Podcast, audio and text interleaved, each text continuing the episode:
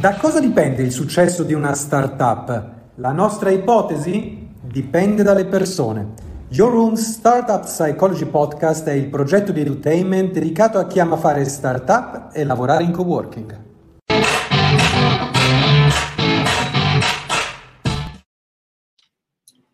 Oh, buongiorno a tutte, buongiorno a tutti. Come vedete con noi oggi ci sarà Alessandro e tra poco, come sempre, chiederemo chi sei e cosa fai. Eh, ma voglio ricordare a chi ci ascolta per la prima volta che questo qui è un podcast eh, che parla di startup, eh, sì, a volte, ma parla alle e agli startup, ovvero a quelle persone che hanno un'idea, un progetto, lo vogliono lanciare, lo vogliono far crescere e vogliono trovare ispirazione, dritte, idee, eh, non tanto la regola, il come si fa la, la formazione, quanto proprio eh, spunti da chi in un modo o nell'altro sta facendo impresa, come ho detto abbiamo visto multinazionali, abbiamo visto eh, realtà proprio ancora ai blocchi di partenza, quindi in realtà veramente in fasi e momenti storici totalmente diverse, proprio per dire ok, fammi capire un po' che cosa si può fare, si può pensare, come si possono vivere determinate difficoltà e via dicendo. A volte abbiamo visto team, a volte abbiamo visto persone che sono da sole e così via. Quindi con questo spirito, benvenuto Alessandro, dici chi sei, chi siete e cosa fate. Ciao Paolo, grazie prima di tutto dell'invito, è sempre un piacere poter parlare della, della propria realtà, soprattutto nel momento in cui siamo, mio malgrado, di nuovo in zona rossa, noi, noi Lombardia. Eh, vabbè, io sono Alessandro Basile, sono il managing partner e founder di, di AB Innovation Consulting. Eh, nasco consulente legale, ho creato il marchio eh, da un'esperienza di consulenza startup e new tech, come sai, ne abbiamo parlato diverse volte, e a mia volta sono diventato una, una startup legal tech, mh, mm, ovvero una, un'impresa a tutti gli effetti, una startup innovativa, eh, volta sia a consulenza per la parte tech e digital, sia per sviluppare un software per, diciamola così, digitalizzare e innovare il settore legale che ancora ad oggi è uno dei, dei più classici, potrei dire, quindi dei più, non direi obsoleti perché è abbastanza avanzato, si stanno facendo molti studi, ma comunque ancora molto radicato, soprattutto in Italia, una professione abbastanza canonica, se devo essere onesto. E quindi, ripeto, ho voluto creare questa realtà per provare eh, a portare innovazione in un settore e dare valore a una consulenza che oramai viene sempre molto spesso standardizzata e, quindi viene a mancare anche un po' l'approccio professionale. Ecco. Ok, Alessandro, partiamo, eh, partiamo un, un, po' da qui. Allora, forse prima partiamo dal background, nel senso che è sicuramente interessante il fatto che eh, ci sia no, eh, il, il discorso di essere un professionista eh, che è in relazione con un mondo che è quello del legal tech, eh, lo approfondisce, lo conosce, lo frequenta e via dicendo, e poi a un certo punto dire, sai che c'è?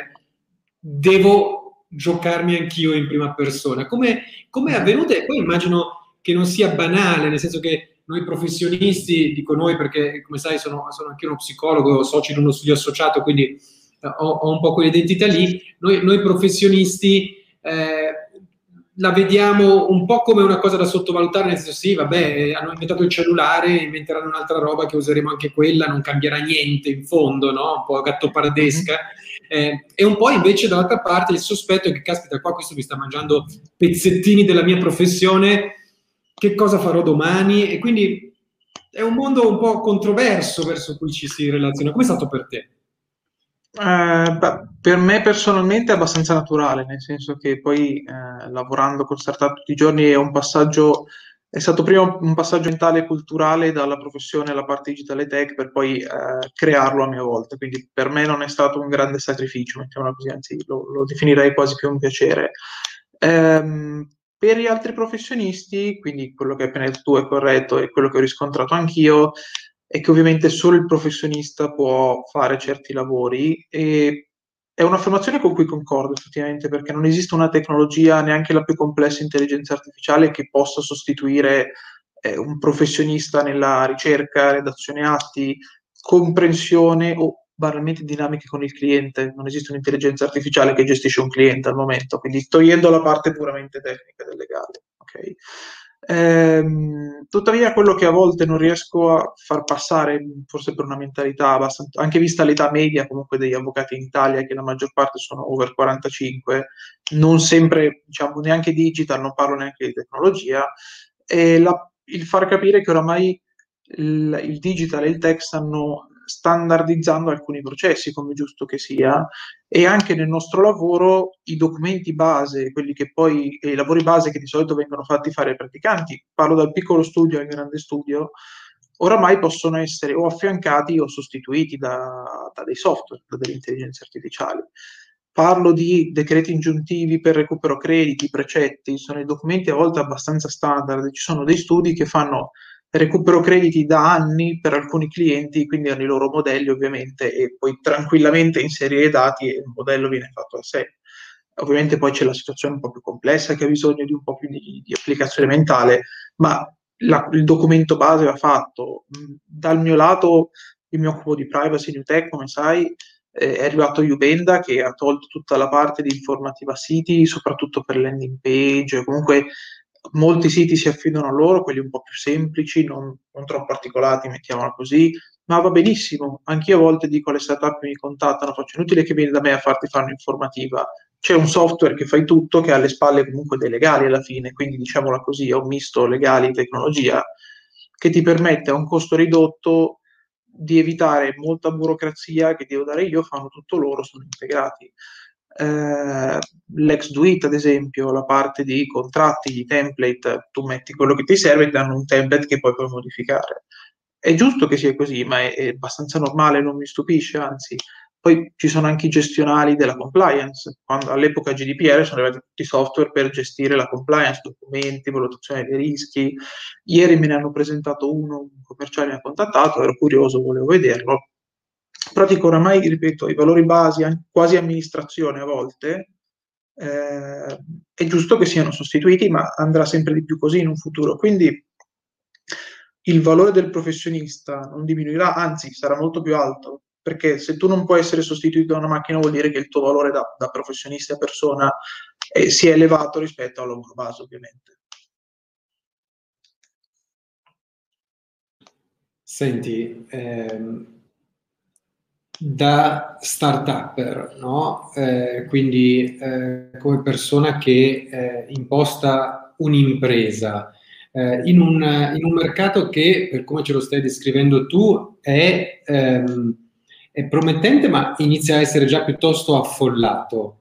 Um, quanto senti la pressione eh, di avere altre realtà che stanno sviluppando, lanciando feature, mettendo sul mercato, eh, è, è, difficile differenziarsi, eh, c'è, c'è, il rischio che sostanzialmente la competizione eh, tra avvocati si sposti semplicemente eh, in una competizione tra software, no? io penso quando, quando qualche anno fa, quando tu volevi delle app, eh, c'erano alcune, cose, alcune categorie per cui le app erano 3, 4. Adesso hai sempre una scelta infinita di app e quindi emergere con una soluzione digitale, puramente digitale, che, eh, che possa essere effettivamente eh, di successo o imporsi sul mercato in maniera significativa è sempre più complesso.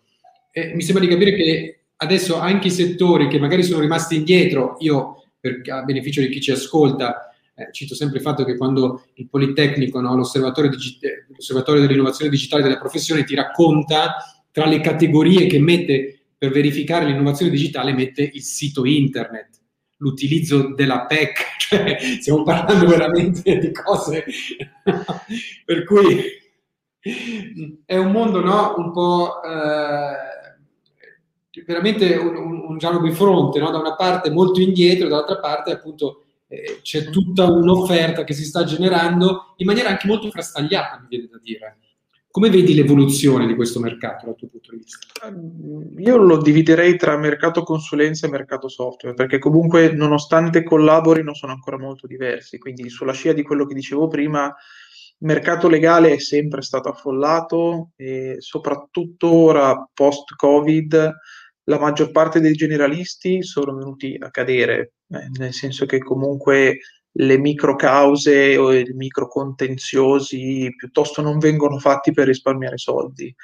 Quello che sta andando avanti molto è la specializzazione. Infatti non, non parlo solo di noi, ma in generale anche parlando con colleghi, chi ha avuto modo di specializzarsi in un settore legale, ma anche M&A classico, oppure chi ha avuto modo di specializzarsi in una determinata tecnologia, eh, ovviamente ha più spazio rispetto a chi fa un po' tutto un po' niente, perché adesso le, le poche risorse che ci sono devono essere ottimizzate al massimo. Quindi anche rivolgersi a legali vuol dire rivolgersi a eh, un, anche se non conosci, diciamola così, un verticale sicuro che tu sai che comunque ti può assistere. Ripeto, anche se non conosci il professionista, ovviamente. Lato software invece è un po' diverso ed è giusto quello che dicevi tu, perché oramai digital ne sono nati, parlo di software GDPR, compliance, di gestione oramai eh, se all'inizio si contavano sulle dita di una mano, oramai ne stanno creando tanto, ma questo vuol dire perché c'è spazio ovviamente, perché o lo creano interno o lo creano esterno e lo forniscono al loro network. Non parlo solo di studi, ma anche sole 24 ore, ne ha lanciato da poco comunque, quindi mh, mm, lo sta lanciando adesso, a tre anni dal GDPR, capito quello che intendo? Quindi eh, questo mi dice che c'è mercato, ma se dovessi dire da startup, eh, da persona che ha ricevuto investimenti e che ne ricercherà altri, eh, non mi sento di andare dove sono già tutti, ma di cercare un punto in più rispetto a una gestione, mera gestione, che è sicuramente utile, magari la prendo anch'io, tanto costano davvero poco quei software oramai. Eh, ma mi piace pensare più in un'ottica di 5-10 anni di come sarà il mercato. Qualche tempo fa facciamo appunto io e te una chiacchiera su, su questo punto e ti dicevo, attenzione che l'autocompilazione dei documenti è una cosa che ci sarà sempre, ma costerà sempre meno. Eh, le parti interessanti, a mio parere, sono l'intelligenza artificiale, che comunque è molto complessa da sviluppare perché il linguaggio semantico da leggere già non è semplice, il legale ancora di più le forme di documenti, ovviamente PDF, Excel, quindi non sono sempre facili e per anelare un'intelligenza artificiale devi dargli molto, molto, molto da mangiare. Si parla anche di blockchain e digital identity, ad esempio. Quello che vedo io però in un prossimo futuro, lavorando appunto con i dati, è appunto la monetizzazione dei, dei dati, perché tutte le corporate hanno i loro bei CRM, come si suol dire, che mh, utilizzano secondo me in modo abbastanza corretto, però a mio parere che potrei riuscire ad automatizzare questi processi, eh, quindi anziché far gestire a 5 persone un CRM, magari lo può gestire una persona automatizzando parte del processo. Questo perché ovviamente adesso i dati sono, sono loro digitali, questo lo sappiamo tutti, ed è una cosa che andrà avanti per anni e mh, ho visto alcuni software legal tech tipo OneTrust, ad esempio, che fa la privacy pura e gestisce anche forse parte del CRM, è un unicorn dal lato legal tech. Quindi no, è un settore che si sta espandendo e non è ancora stato per niente, anzi, in verità ritengo che ci sia molto spazio. Ho visto altre legal tech eh, sulla, sul penale, sugli haters, eh, sulla parte di segnalazione automatica data breach al garante ma il mercato, il singolo settore industriale, il singolo diciamo, campo legale non è ancora saturo per niente, anzi ti ripeto, secondo me c'è molto molto spazio e vedo che si starà espandendo. Quello che vedo nel legal tech nei prossimi anni è che se, se hai una visione media, quindi entro tre anni, fra tre anni sarai uguale a tutti gli altri, anche se sei il primo sul mercato. Se punti un po' più in là potresti differenziarti anche in un periodo medio-lungo piuttosto che breve. Allora, una, una, cosa che è molto particolare, o comunque piuttosto particolare, perché in realtà poi si declina anche su tutti gli altri settori, ma per il legal tech, è ovviamente ehm, il tema eh, delle diverse giurisdizioni, dei diversi sistemi giuridici, delle diverse logiche con cui sono costruiti. No? Eh, spesso noi siamo educati al, al diritto attraverso i telefilm americani ma è evidente che quello è un funzionamento, a parte che è rappresentato ovviamente in, in maniera aneddotica, ma è un funzionamento che non ha nulla a che fare eh, con quello eh, giuridico italiano. Quindi ehm, penso no, in una logica di scalabilità, che poi è il, quando tu citi la unicorn, è l'obiettivo che dovrebbe avere una startup, eh, si presenta una complessità qua, perché costruire una cosa che non sia disegnata su una specifica, giurisdizione, anche pensando perché tu poi parlavi di clienti multinazionali, quindi di aziende che proprio nel fatto di poter applicare lo stesso software a livello global vedono un, un vantaggio, eh, non è banale. Quindi ha proprio come logica di, caspita, devo stare attento a non fare una cosa per il mercato italiano, perché sennò mi auto vincolo in qualche modo a questo no, mercato. Com'è chiaro.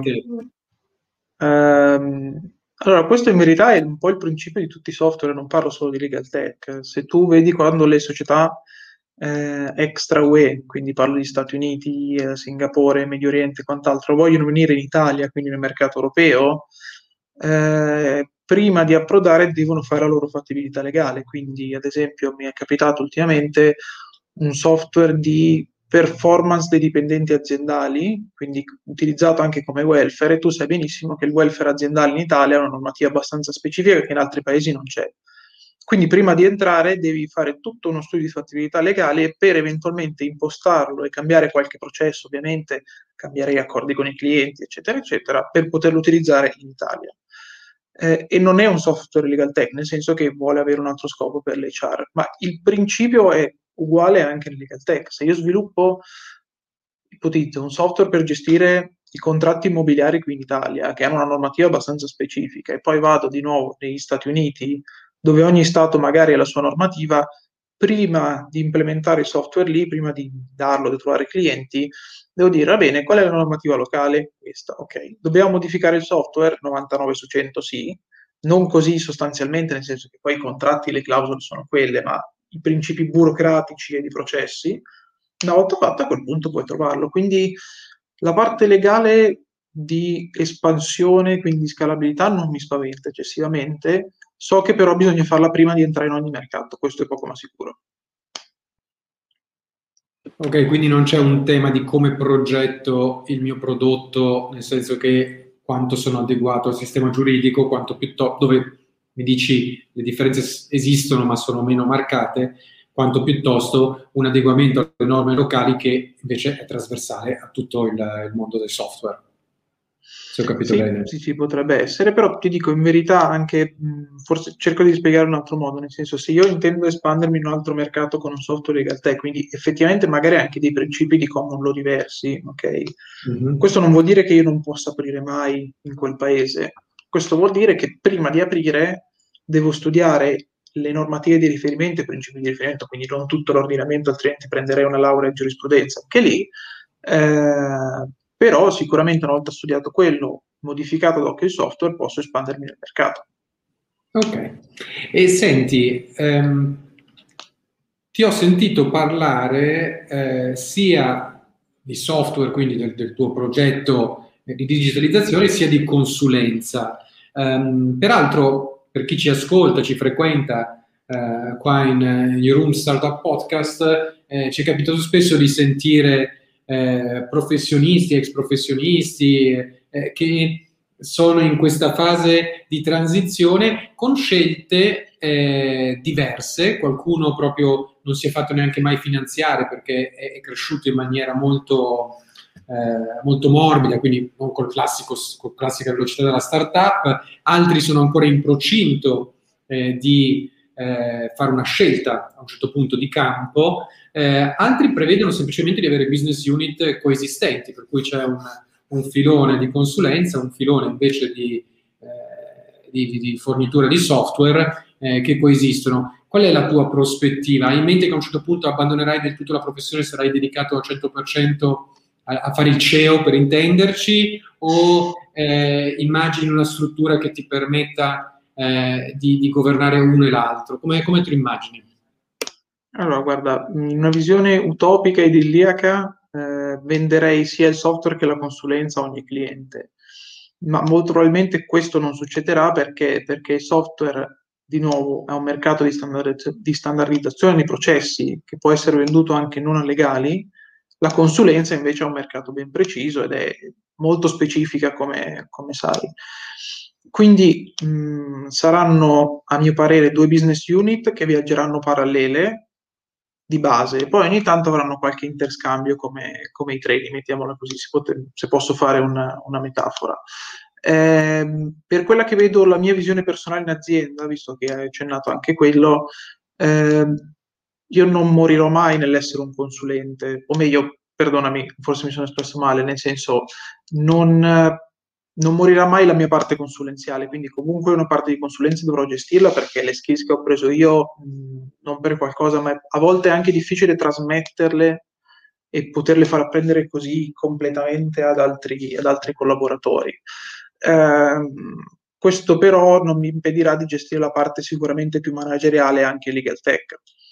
Eh, nei, ad esempio nei grossi studi eh, ci sono i managing partner che fanno sia consulenza che gestiscono tutta la struttura, ci sono i managing partner che invece fanno solo da manager, eh, dipende come la struttura. Nella mia, ti ripeto, avendo iniziato a consulenza e a volte essendoci questioni molto specifiche non delegabili, eh, si ridurrà la parte consulenziale, quindi la parte base verrà delegata, ma comunque ci sarà sempre una parte eh, perché poi appunto probabile che debba andare anche a proporre i software, quindi è facile proporre entrambe le cose. E senti Alessandro, in, rimanendo su questa doppia anima, no? eh, avendo in mente a chi stiamo parlando, quindi a persone che stanno pensando di lanciare un progetto, non è detto che abbiano un background di consulenza mm. e via dicendo, riesci a mettere a fuoco qualche vantaggio derivante dal fatto di avere i due, i due cappelli, come si suol dire, e mhm. invece qualche svantaggio dal non poterti dedicare al 100% al progetto, in questo caso la startup eh, intesa come progetto mm. di digital di legal tech. Uh, beh, vantaggio è facile da dire, conosco il mercato, conosco il mercato, conosco la normativa, quindi so effettivamente i bisogni dei miei clienti. Oramai sono anni che faccio questa professione, quindi eh, posso dire mi hanno chiesto questo e quindi sto sviluppando questo. Quindi sicuramente questo mi dà una mh, mm, buona base su cui poter partire. Lato negativo della medaglia, ovviamente, che eh, non essendo poi io un IT guy, come si suol dire, nel senso che comprendo come funzionano i software, eh, ma essendo legale non posso svilupparlo, Ovviamente questo vuol dire che a fianco a me ci dovrà essere un CTO interno alla società che gestisce i fornitori tech, oppure che sviluppa lui, poi dipende quanto è complesso il software. Eh, quindi per quanto possa gestire io la parte manageriale, ad un certo punto la parte di gestione sviluppo, mettiamola così, pratica IT, verrà delegata per forza. E quindi, diciamola così, pro e contro, si lavorerà con gli IT che se sono dei buoni project manager hanno mentalità flessibile e quindi ti ascoltano e poi fanno fare il lavoro. Se invece hanno una mentalità solo da sviluppatori, mm, diciamo che non è a volte semplicissimo dialogare, però ripeto, poi dipende la, la società che figura bisogno e quindi quello poi si va a declinare. Però questo potrei dire, quindi vantaggio conoscere, svantaggio non avere le competenze.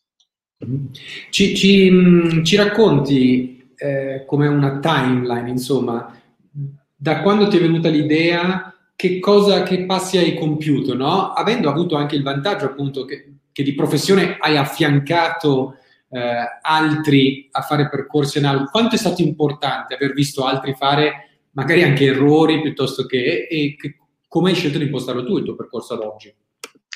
Beh, quanto è stato importante vedere e fare errori, se mi permetti, nel senso che anche personalmente è impossibile non fare errori quando fai un'azienda eh, il 110% del mio bagaglio culturale, potrei dire, nel senso che la pratica, soprattutto quando si fa startup, è tutto, nel senso che non parlo tanto dell'idea, ma teoria di startup, di come sviluppare il tech, è tutta best practice.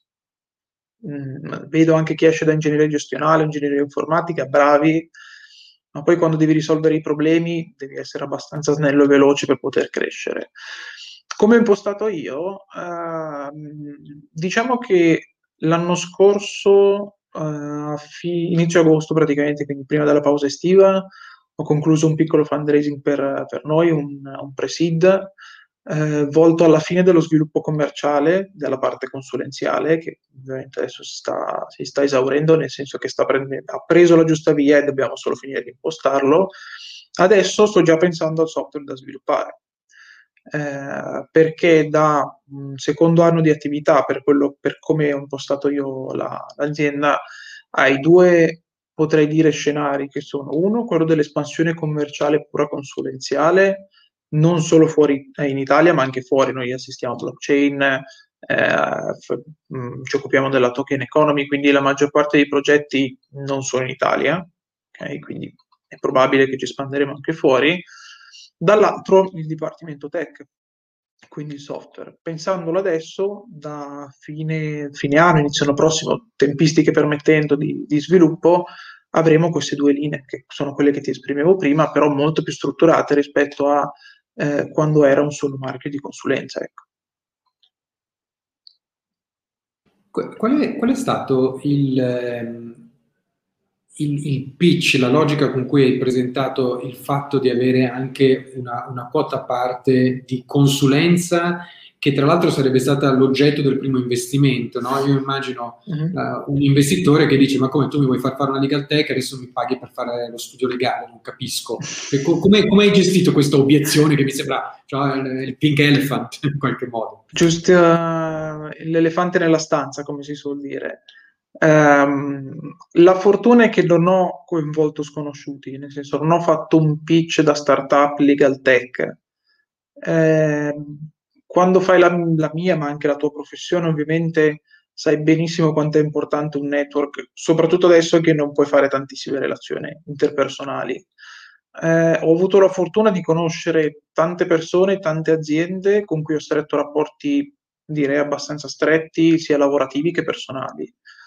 Grazie a questo ho proposto loro, dico, signori miei, io sto ideando questo, volete credere in me? Cioè, nel senso, l'azienda è già attivata, quindi la consulenza già c'è, non c'era bisogno di strutturare niente, quindi so come funziona. Volete credere in un progetto che sto portando avanti di eh, tecnologia che non partirà adesso, eh, ma che se riusciamo a, in cui se riusciamo a creare un portafoglio di investimento iniziale, quindi di, di quello che viene definito il preside tecnicamente, eh, possiamo sviluppare più velocemente e arrivare a un secondo anno con tutto pronto. È piaciuto, è piaciuto perché a volte i partner commerciali sono entrati e quindi ovviamente ci scambiamo i clienti ed è più semplice gestire così lo sviluppo commerciale. Eh, è piaciuto perché un legal tech, per quello che avevo proposto all'inizio e per quello che ti ho detto a te, ripeto senza andare troppo nel dettaglio, ma tanto si sta evolvendo, ehm, è un qualcosa che non vuole essere nel breve periodo gestionale, ma come dicevo, ovviamente vuole essere un qualcosa sul, sul medio-lungo. Eh, è piaciuta l'idea, è piaciuto il progetto, è piaciuto il team, se posso dire la verità, perché sai benissimo che allo stadio in cui ero libero professionista alla fine si parlava della persona, eh, e così ho raccolto. Adesso ovviamente al prossimo, perdonami, quando andrò a raccogliere il prossimo, ovviamente in quel caso dovrò proporre il pitch con abbiamo il software, questa è la consulenza e questi sono i numeri, bla bla bla. Sarà molto diverso da prima, ovviamente. Quindi sì, c'è, c'è, c'è un'altra aspettativa da un VC che, che vuole appunto eh, fare un investimento sulla scalabilità piuttosto che qualcuno che all'inizio investe, come dicevi giustamente tu, sulla tua persona, sul, sulla fiducia che ha nel fatto che tu possa realizzare questo progetto e poi credo anche che eh, il fatto di far vedere che tu da subito in qualche modo hai la possibilità di andare a break even eh, perché puoi subito vendere qualcosa, no? Eh, non devi aspettare un anno di sviluppare un software che poi bisognerà vedere se è quello giusto, se, no? ma eh, il tuo, se vuoi, il tuo MVP è la consulenza, paradossalmente, in questo primissimo, in questo primissimo round, eh, che però in realtà non è un MVP perché è un, è un, prodotto consolidato, quindi ha questa doppia valenza, no? Da una parte di essere un primo modo per stare sul mercato subito, quindi in questa logica eh, svolge la funzione dell'MVP, ma dall'altra parte è un prodotto maturo perché appunto tu sei uno che non è che diventava consulente quel giorno, era già consulente eh, e quindi c'era un modo per far entrare dei soldi in azienda eh, da subito, che ovviamente è sì. interessante. Cioè, non ho chiesto finanziate il marketing per vedere se riusciamo a prendere clienti. Portato il mio portafoglio dietro, ne acquisiti altri nel frattempo, mentre il marketing si è strutturato. Ripeto, voleva essere un definire un qualcosa di già creato, migliorarlo, ecco. Cosa, cosa ha fatto sì che in questo anno eh, non dicessi, ma sai che c'è, sta andando così bene con la consulenza, stanno crescendo i clienti, sta crescendo l'azienda, vediamo, quello magari lo, lo posticipiamo di un altro anno, cioè cosa fa sì che, che rimani sul pezzo eh, con, con, la volontà di fare la cosa che sai fare meno peraltro, no? perché appunto dicevi io non sono uno che scrive il codice, mentre la consulenza tu dalla A alla Z la governi. Quindi è, è veramente quello che ti espone di più, perché ti, ti rende interdipendente quantomeno con un'altra persona almeno, eh, che coordini poi gli sviluppatori, eh, insomma, eh, c'è, c'è, una, c'è una, una, soglia di ingresso diversa rispetto al portare avanti un mm-hmm. progetto di mera consulenza. Um, potrei dire, non vorrei essere poetico o quant'altro, ma la voglia di fare, nel senso che eh, è un progetto in cui credo molto, eh, non è così scontato anche per, per, i founder a volte, però ripeto, è un progetto in cui credo molto e credo che il settore legale, per come l'ho visto, possa essere, non dico rivoluzionato totalmente, ma sicuramente digitalizzato e automatizzato. Ehm, in più vedo la mia realtà, non l'ho mai vista come uno studio legale, neanche come una mera società di consulenza, ma come qualcosa che vuole crescere e scalare, quindi non rimanere prettamente italiano e lo sviluppo di un software più una consulenza a tecnologie quale blockchain intelligenza artificiale sicuramente dà un passo in più rispetto a eh, assistere o fa- fare software per una PMI, questo è poco ma sicuro. Quindi il drive che mi permette di andare avanti è proprio questo, il voler scalare e andare fuori Italia. Anche il, non dico il prima possibile perché va strutturato bene, non è così semplice ovviamente, eh, però con le giuste tempistiche, quando arriverà l'occasione giusta, perché poi muovendosi studi di più il mercato, comprendi quando, quando partire, eccetera, eh, a quel punto ti puoi sicuramente espandere. Tant'è che, forse ti accennavo durante la nostra ultima chiacchierata, dopo neanche otto mesi siamo già su Torino, stiamo prendendo una sede lì. Perché? Perché comunque in Torino è la capitale dell'intelligenza artificiale, noi facciamo quello, quindi eh, le occasioni muovendosi arrivano facendo impresa. Ti devi muovere ovviamente, per quanto possibile adesso con, con questa, diciamo così, eh, situazione pandemica. Senti, eh, facciamo, facciamo, un altro pezzettino. Eh, io ti sollecito, eh, vado proprio dritto al punto.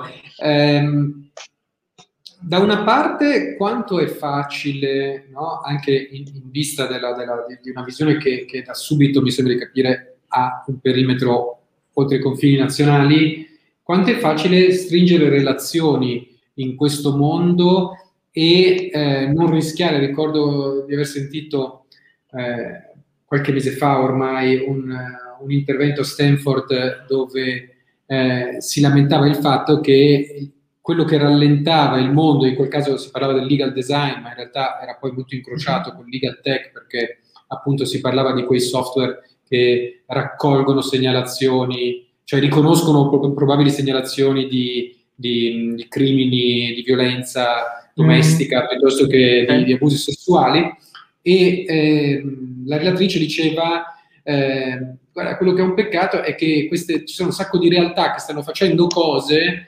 ma Mm. fanno molte cose che si sovrappongono e, e, e, mm. fanno poco sistema, nel senso di, di pensare mm. in una logica di creare delle connessioni, delle, no? è più una gara, voglio inventare io e non mi interessa cosa fanno gli altri, lo voglio fare meglio degli altri e non con gli altri. Come, come, com'è dal tuo punto di vista di persona che ormai è dentro, appunto, non solo più da osservatore, ma anche come protagonista? Mm-hmm. Allora, è una domanda complessa effettivamente, nel senso che ehm, il problema a mio parere non è tanto stringere le relazioni che mh, facendo due chiacchiere potenzialmente tutti possono collaborare in verità, sono business più o meno connessi.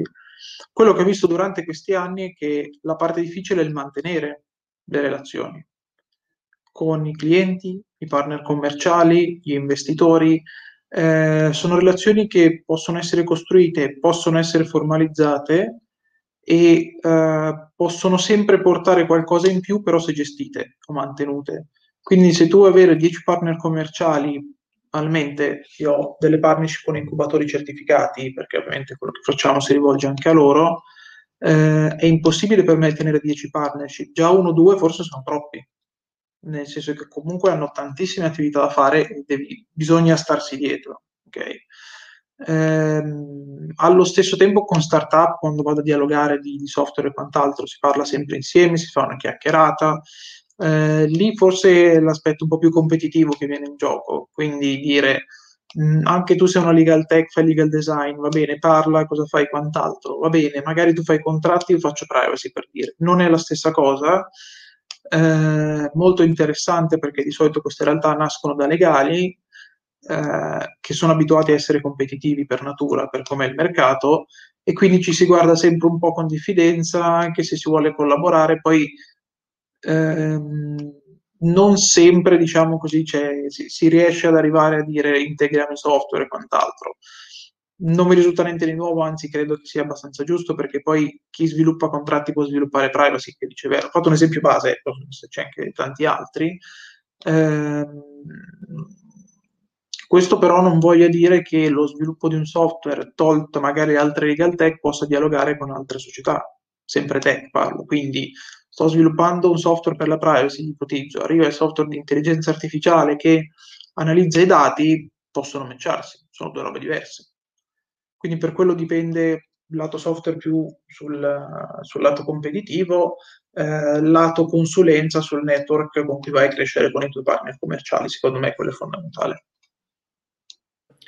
Senti, e eh, andando avanti di no, non, non, voglio dire un tempo per non sbagliare in là o in qua, ma and- andando avanti a software sviluppato e posizionato sul mercato, eh, no? O nel momento in cui lo devi spingere sul mercato, eh, credi che il fatto di essere anche consulenti eh, resterà un vantaggio, barra resterà sostenibile o rischia di diventare eh, un problema nel senso che l'azienda dice sì, io il software sono interessato, eh, ma non voglio legarmi anche a te come consulente eh, o viceversa, ma sì, la consulenza mi interessa, però usiamo il software che abbiamo in casa, non è che vengo a comprarlo anche da te quello. No? Quindi che, che, che, che paradossalmente si eh, funzionino da freno, penso, penso, perché ti pongo questa domanda, eh, penso a quello che succede un po' nel mondo dei gestionali, i gestionali non sono in mano alle grandi società di consulenza,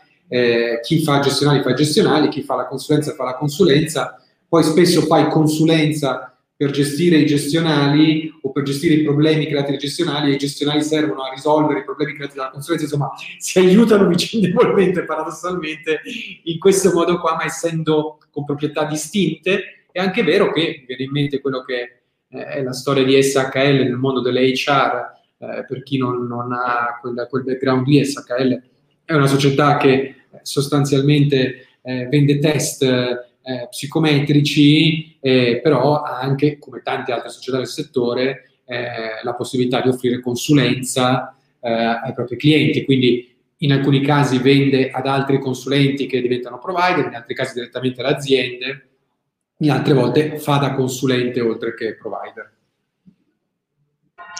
Guarda, mm, secondo me hai sollevato un argomento interessante mm, e questo va di pari passo con quello che vedo sulla scalabilità tra consulenza e software. La consulenza è molto meno scalabile perché servono risorse umane, competenze molto tecniche e a volte molto localizzate perché se io dovessi aprire a B in un altro paese molto probabilmente dovrei prendere il legale di riferimento che conosce le normative e quindi fa lui l'espansione commerciale lì Okay?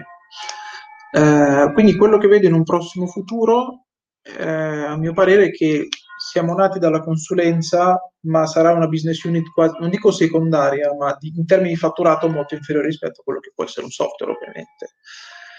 Perché? Perché è giusto che sia così, funziona così, quindi è più facile vendere un software e standardizzarlo e mantenerlo nelle grosse aziende piuttosto che la consulenza, perché per come sono adesso le aziende, io vedo in Italia ma anche negli altri paesi, una volta che i software entrano nei processi, anche se non sono magari migliori, ma sono arrivati per primi, cambiare provider per le grosse aziende è davvero complessissimo e preferiscono tenersi i difetti del software che hanno, a meno che ovviamente non faccio delle cappellate atmosferiche.